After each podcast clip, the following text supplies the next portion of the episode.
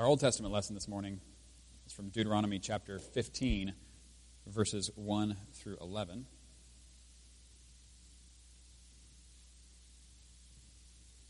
It's going to be found on page 152 in your Pew Bibles or 297 in the large print.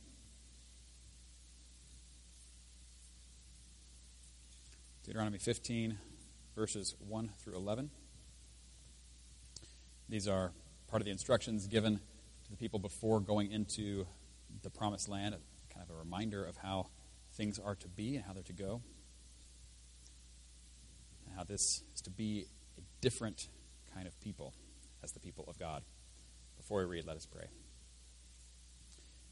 Heavenly Father, we do thank you again for this day that you have made, and God, we ask now that as we approach your word, God, that you'd help us to hear what you're saying to us.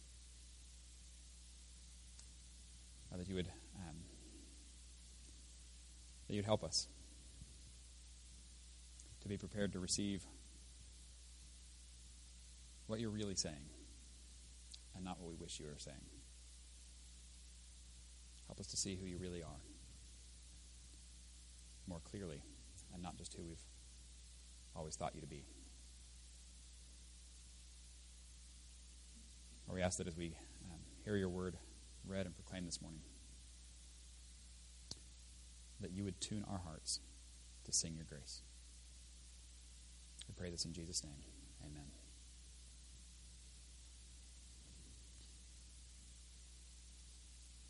Deuteronomy 15, verses 1 through 11. At the end of every seven years, you must cancel debts. This is how it is to be done. Every creditor shall cancel any loan they have made to a fellow Israelite. They shall not require payment from anyone among their own people, because the Lord's time for canceling debts has been proclaimed. You may require payment from a foreigner, but you must cancel any debt your fellow Israelite owes you. However, there need be no poor people among you. For in the land the Lord your God is giving you to possess as your inheritance, he will richly bless you if only you fully obey the Lord your God and are careful to follow all these commands I'm giving you today. For the Lord your God will bless you as he has promised, and you will lend to many nations, but will borrow from none. You will rule over many nations, but none will rule over you. If anyone is poor among your fellow Israelites in, in any of the towns of the land the Lord your God is giving you, do not be hard hearted or tight fisted toward them. Rather, be open handed and freely lend, lend them whatever they need. Be careful not to harbor this wicked thought. the seventh year, the year for canceling debts, is near, so that you do not show ill will toward the needy among your fellow Israelites and give them nothing. They may then appeal to the Lord against you, and you will be found guilty of sin. Give generously to them, and do so without a grudging heart. Then, because of this, the Lord your God will bless you in all your work and in everything you put your hand to. There will always be poor people in the land. Therefore, I command you to be open handed toward your fellow Israelites who are poor and needy in your land.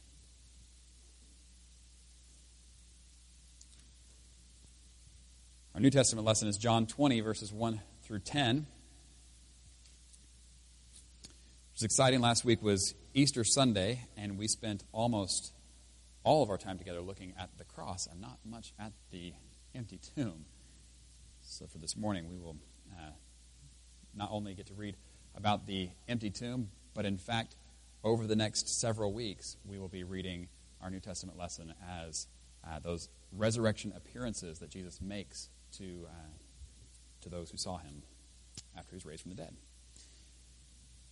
We still don't get that yet, though. We're still waiting for that. But John chapter 20, verses uh, 1 through 10. Early on the first day of the week, while it was still dark, Mary Magdalene went to the tomb and saw that the stone had been removed from the entrance. So she came running to Simon Peter and the other disciple, the one Jesus loved, and said, They have taken the Lord out of the tomb, and we don't know where they've put him. So Peter and the other disciple started for the tomb. Both were running, but the other disciple outran Peter and reached the tomb first. He bent over and looked in at the strips of linen lying there, but did not go in. Then Simon Peter came along behind him and went straight into the tomb. He saw the strips of linen lying there, as well as the cloth that had been wrapped around Jesus' head. The cloth was still lying in its place, separate from the linen. Finally, the other disciple, who had reached the tomb first, also went inside. He saw and believed. They still did not understand from Scripture that Jesus had to rise from the dead. Then the disciples went back to where they were staying. As I say, we will find out in the weeks to come uh, together what happens next. For now, we're turning our attention to, um, to Acts chapter 4, verses 32 through chapter 5, verse 11. Uh, before Ash Wednesday of this calendar year, we had been looking at a series in the book of Acts. We'd been looking at uh, what Luke tells us when he finished the Gospel of Luke. Then he writes the book of Acts. It's the second of the two volume work. And the first, he said, he was written all that Jesus began to do and to teach. And so the book of Acts is what all Jesus continued to do and to teach uh, in and through the Holy Spirit and his church in the early days of the church and in those days following his resurrection and then ascension. And so, what we get to see in the book of Acts is how the resurrection of Jesus made a difference in the lives of the people who knew about it. Sometimes it makes a really good, big difference when people are open to it and they receive it and their lives are changed by it. Other times, we see it makes a bad difference. As people harden their hearts to it, they don't want to hear it, and they do everything they can to shut down this message.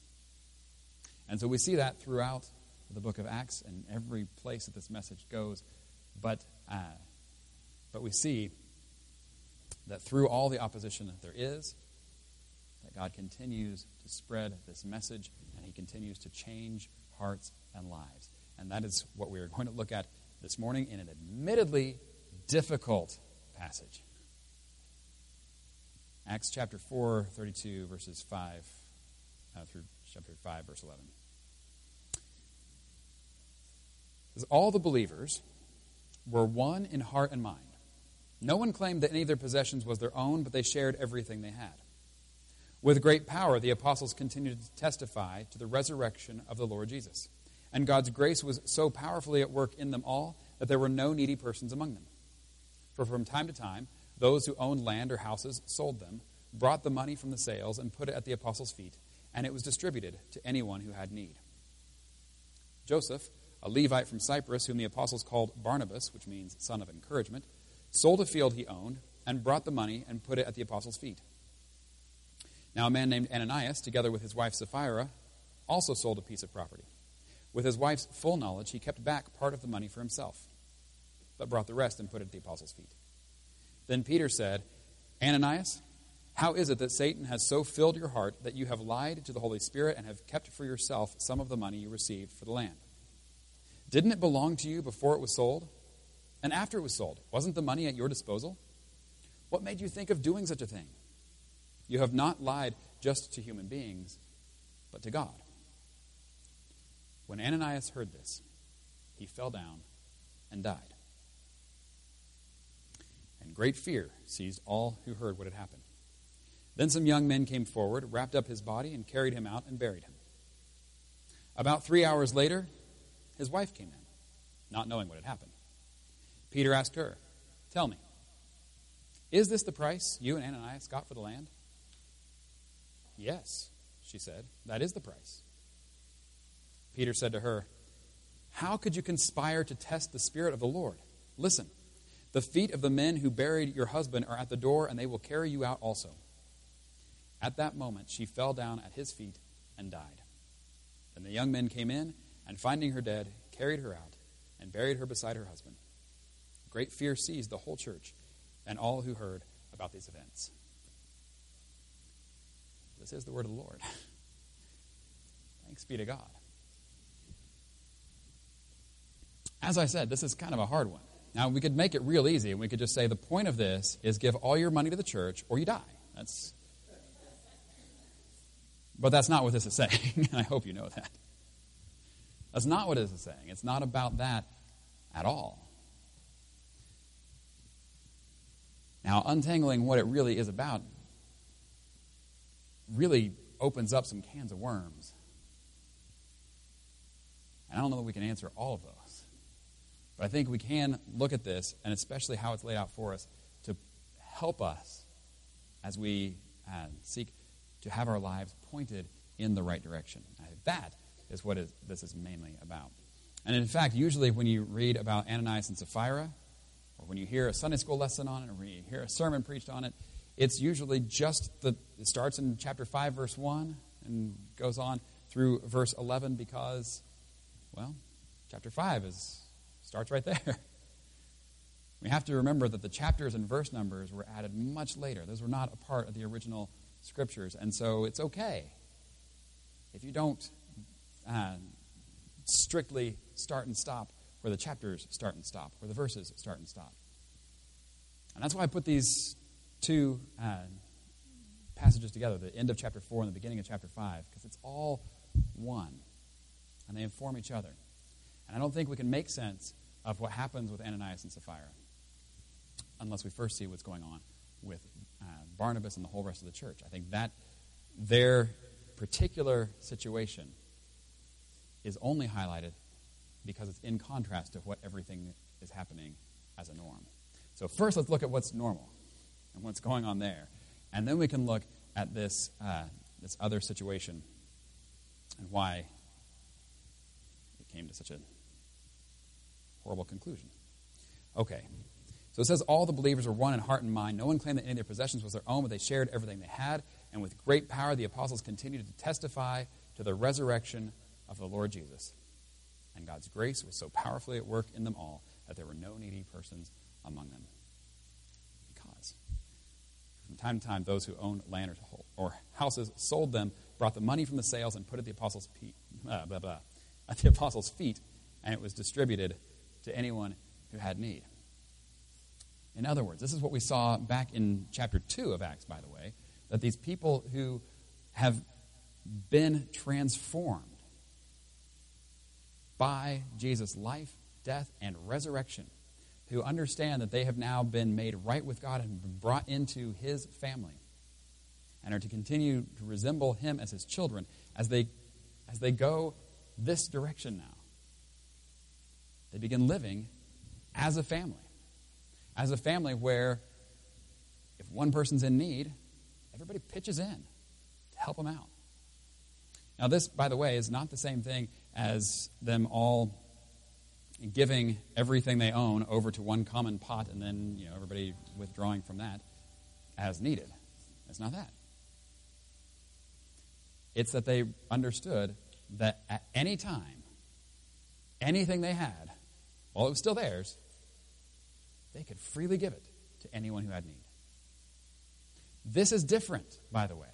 This is different from what is usually talked about with tithing. And the tithing being the one tenth that you'd give for um, you give to the temple, or that now you give to the church. That one tenth of your income, and people argue over the well, is that before tax or after tax? Does it have to be ten percent? Or is blah blah blah? What this is saying is it's not a matter of the uh, kind of legalistic regulations of how much it is. The 10% that was uh, spoken of in the Old Testament was there as a sign that that's what went to the king. 10% is what goes to the king. And so the reason they would give 10% is to show that God is our king. Above any other earthly king, God is our king. That is who we really serve over all. Now we see in the New Testament it goes so much past that 10% because it's not just a, okay, that means 10% goes to God and the 90% is for me. what we see over and over again in the New Testament is when people really come into a relationship with Jesus, they understand that 100% of all financial resources, of all of our mind, our heart, our soul, our strength, every bit of everything that we are is all under his lordship. And that means at any time he can say, How about it goes over here? And you say, Okay. we are not the ones who get who have sole direction over any of it anymore. Because we lay it all down and we say, It's all yours. Now, sometimes that we have quite a bit of discretion there as to how uh, how we use that. But there may be times where we see those in need. And God says, I want you to help. And if we are operating under the principle of, well, you know, you give 10% of the church and the other 90% is mine, then you start looking at that other 90% and saying, well, this is mine. How dare you try to take some of my stuff to, you know, give it to somebody else? That's understandable. If we understand, though, that we have been brought into a family, we all are part of the same family, and we all have Jesus as our Lord. And He says, one of your brothers or sisters is hurting and is in need. We say, well, how can I help? What can I do? And they show us the way. Now, that was the general mood and feel of this early church. We see here the fulfillment of what never happened in Israel. We read in Deuteronomy, this is how it's supposed to be. There shouldn't be anybody needy among you because you should be sharing what God has given to you. And in fact, you should be canceling debts every so often. This is what God set up, and they never did it. And so there were always those who were in need, even in a land of plenty where God was providing. But here we see it for the first time that people are living the way that God had wanted them to live so long ago. And they're living this way because of the resurrection of Jesus. That they now see that everything has been flipped. They don't need to hold on so tightly to things anymore. They don't need to be afraid of what happens, what's going to happen. If I give this away, I won't have anything. Now they understand if I give this away, I still have everything. I still have everything I need. And so we can be open handed as was commanded in Deuteronomy. This is how they've been changed by the resurrection of Jesus. It says God's grace was so powerfully at work that there were no needy persons among them.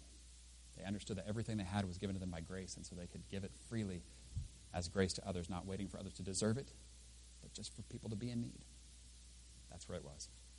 And then we get two specific examples of ways in which this kind of stepped up a bit. One was from uh, a guy named Joseph, also called Barnabas. That's who we normally know him as. I love that. We don't even know him by his name, we know him as his, by his nickname, the son of encouragement. And we know him as the son of encouragement probably because of what he did right here. But maybe also because this right here wasn't out of the ordinary for him. I mean, he was the kind of guy who just is doing this kind of stuff because of his relationship with Jesus. And as other people see that, they are encouraged along the same lines. Here's what he does he sells a field that he owns, and he brings the money, and he puts it at the apostles' feet. So, usually, the way it was working is everybody, you still own your own property, your own possessions, and you still have control over that. But when you see somebody in need, sure, you, of course, are going to help them out of your own resources. Barnabas takes this a different direction, and he says, You know what? There may be needs that come up that I don't know about. I'm just going to I'm going to sell a field, even though there's not a need right now. I'm going to sell a field that I own, and I'm going to give you, the apostles, this amount of money so that as needs arise, we're ready. You see why this might be encouraging to people. Somebody who's going above and beyond just barely meeting the needs that are right at hand, but even providing for the needs to come. And my guess is the issue with Ananias and Sapphira is people liked what Barnabas did. He got a nickname, son of encouragement. And Ananias and Sapphira started talking about it. How come Barnabas gets all the credit? I remember he's talking about him all the time. Well, you know, we've got that piece of property. We could, we're not really using it. We could sell it and do the same thing. I don't know if we could do the same thing. It's an awful lot. Well, we don't have to do the same thing. What we do is we just pretend like it's the same thing. Nobody else will know the difference anyway, and then we'll still get all the credit and we'll still keep some of the money. Win win.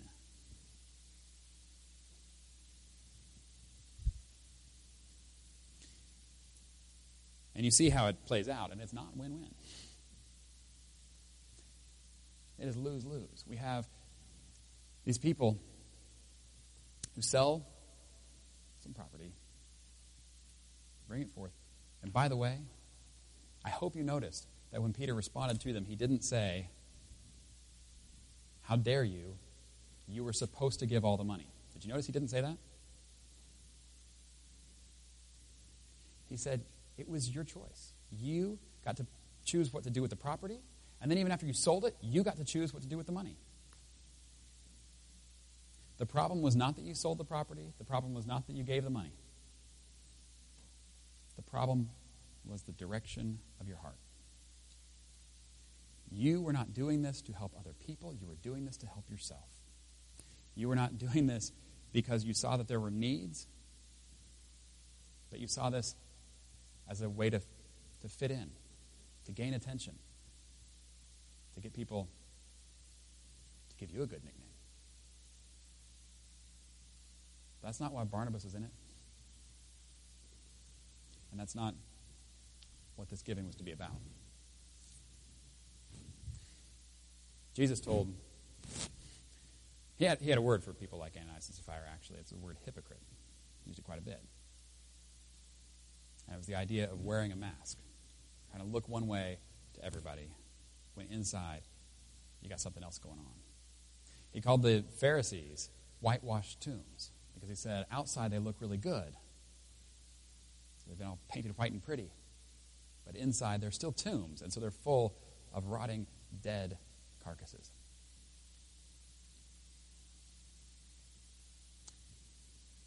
This is where Ananias and Sapphira were. Jesus, when talking about hypocrites and, and giving, warned against people who were giving publicly. Because he said if, that if that's why they're giving, it's just to get praise from people, that's all they will ever get from it. It's just praise from people. And there are some people who are willing to make that trade. So that's what I want. That's what I want more than anything else is the praise of people. And so they will do that. Jesus says, don't let that be you. That's not what this is about. And if that's all you get, you lose in the end. And so he says, when you give, do not let your left hand know what your right hand is doing, so that your giving may be in secret.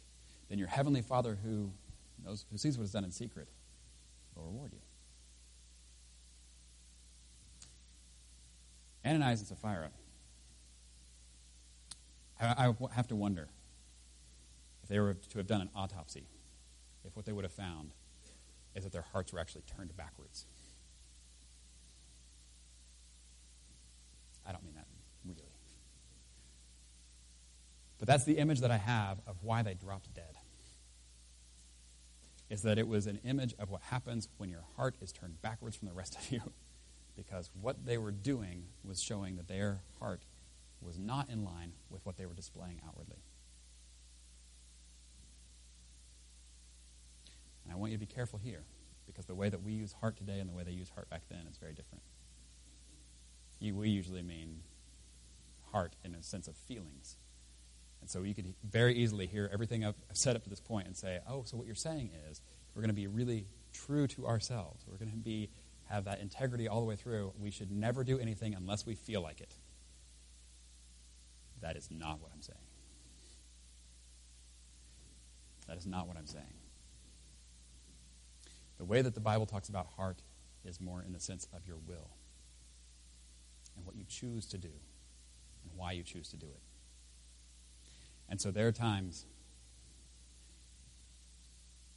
there are times as a pastor where you go through, I mean, you go through really good times of close intimacy with God and times where it is just like dry desert. Feels like your prayers aren't getting past the ceiling. I'm sure you've all been there. It doesn't go away when you become a pastor. so, what do you do during those times? You say, Well, I don't feel like it. so I'm not going to pray. I don't feel like it. I'm not going to preach. I don't feel no. no, no, no. That is if our heart were the feelings, but our heart is not the feelings. Our heart is the will. And so it's in those times of dryness we can see everybody else has experienced it biblically as well. It's in those times of dryness that you can continue doing the things that God has told you to do, even though you don't feel it. But because you believe it, and because you still trust Him in all of it. You may have heard the, uh, you know, when the clouds come through and everything is dark, the sun is still shining. You just can't see it. But we believe it's still there. And we know that the clouds will pass and the sun will come out again. We have that same experience every night. The world turns around. We don't think the sun has died. but we believe that there's going to be a morning again where there will be a sun again. What is the direction of our hearts? Not in the sense of feelings, but in the sense of will. Are we living pointed toward a God who loved us so much that he sent his son, who died on the cross and was raised again in power, and has plans for us to come into a relationship with him now and forever? Are we living that way now? And I don't mean that we live perfectly in every way, but is that the direction? Is that the way that the compass of our heart is set? With Ananias and Sapphira, it was backwards. And here's the other part of this nobody around them would have known the difference. It's really easy to be in a gathering of Christians and be just like Ananias and Sapphira. You want proof of that? Heard a sermon where uh, we're pointing out that at the Last Supper, Jesus said, One of you will betray me. And if it had been obvious, everyone would have been like, well, yeah, it's Judas. That guy's been a little off for years. they didn't. They all said, Is it me?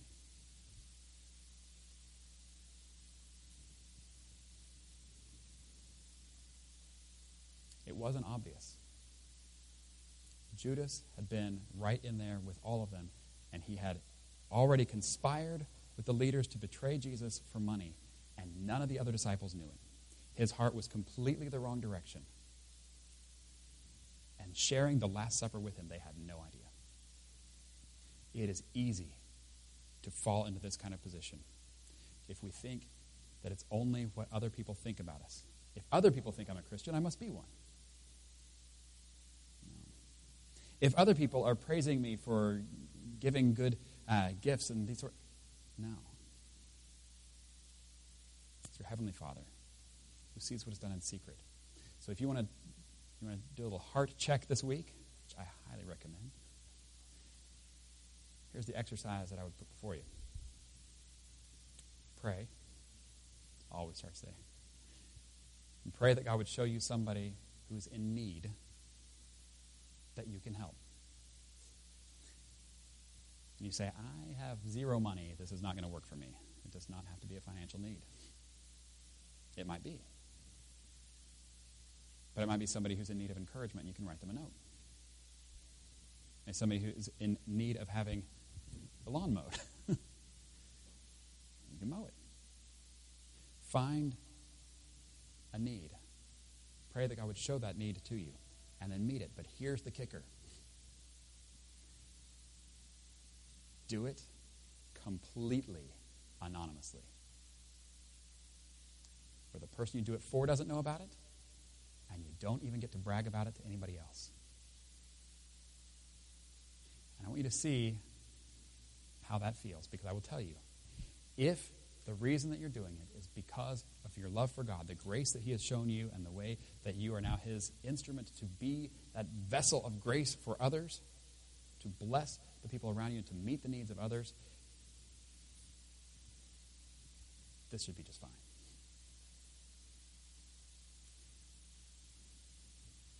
If, on the other hand, you find yourself going, well, this, there's no point if I don't get to tell anybody. That may be an indication their heart's not where we hope it would be. That is the challenge I put before you. As I say, it's a difficult passage. I will give you one other uh, illustration that might help make sense of why the situation was so, um, the consequences were so severe for Ananias and Sapphira. We say, there are people living like this all the time. How come God doesn't strike us all dead immediately? I would say, well, that is a good question. Mercy and grace. So why did he strike them dead in that moment? I think partly as an illustration of what happens when your heart is turned the wrong way, but here's another way of looking at it. If you think about the military, military is more than a uniform. Military is actually submitting and putting yourself under the leadership of others who train you and build you up into someone who is trained for a purpose and committed to a cause. And that is what that uniform represents. And when you have somebody who comes in and who wants to wear the uniform, but is not under that leadership, and you may have a foreign spy who comes in, puts on the uniform. By all outward appearances, looks like they're part of that military branch, and yet they are not. They are there to subvert, and they are dangerous. What do you do with that? Just a gentle reminder. You know, you really shouldn't do that.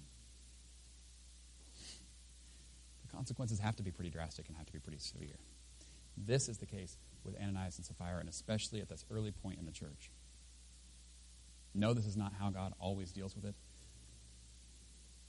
but He would be absolutely right to do so if He were in every case. And so we thank God for his mercy and his grace for us. We thank him for the examples that he set in others. And pray that he would tune our hearts to him. That we be those who receive his grace and who freely and generously grace others. In the name of the Father, the Son, and the Holy Spirit. Amen.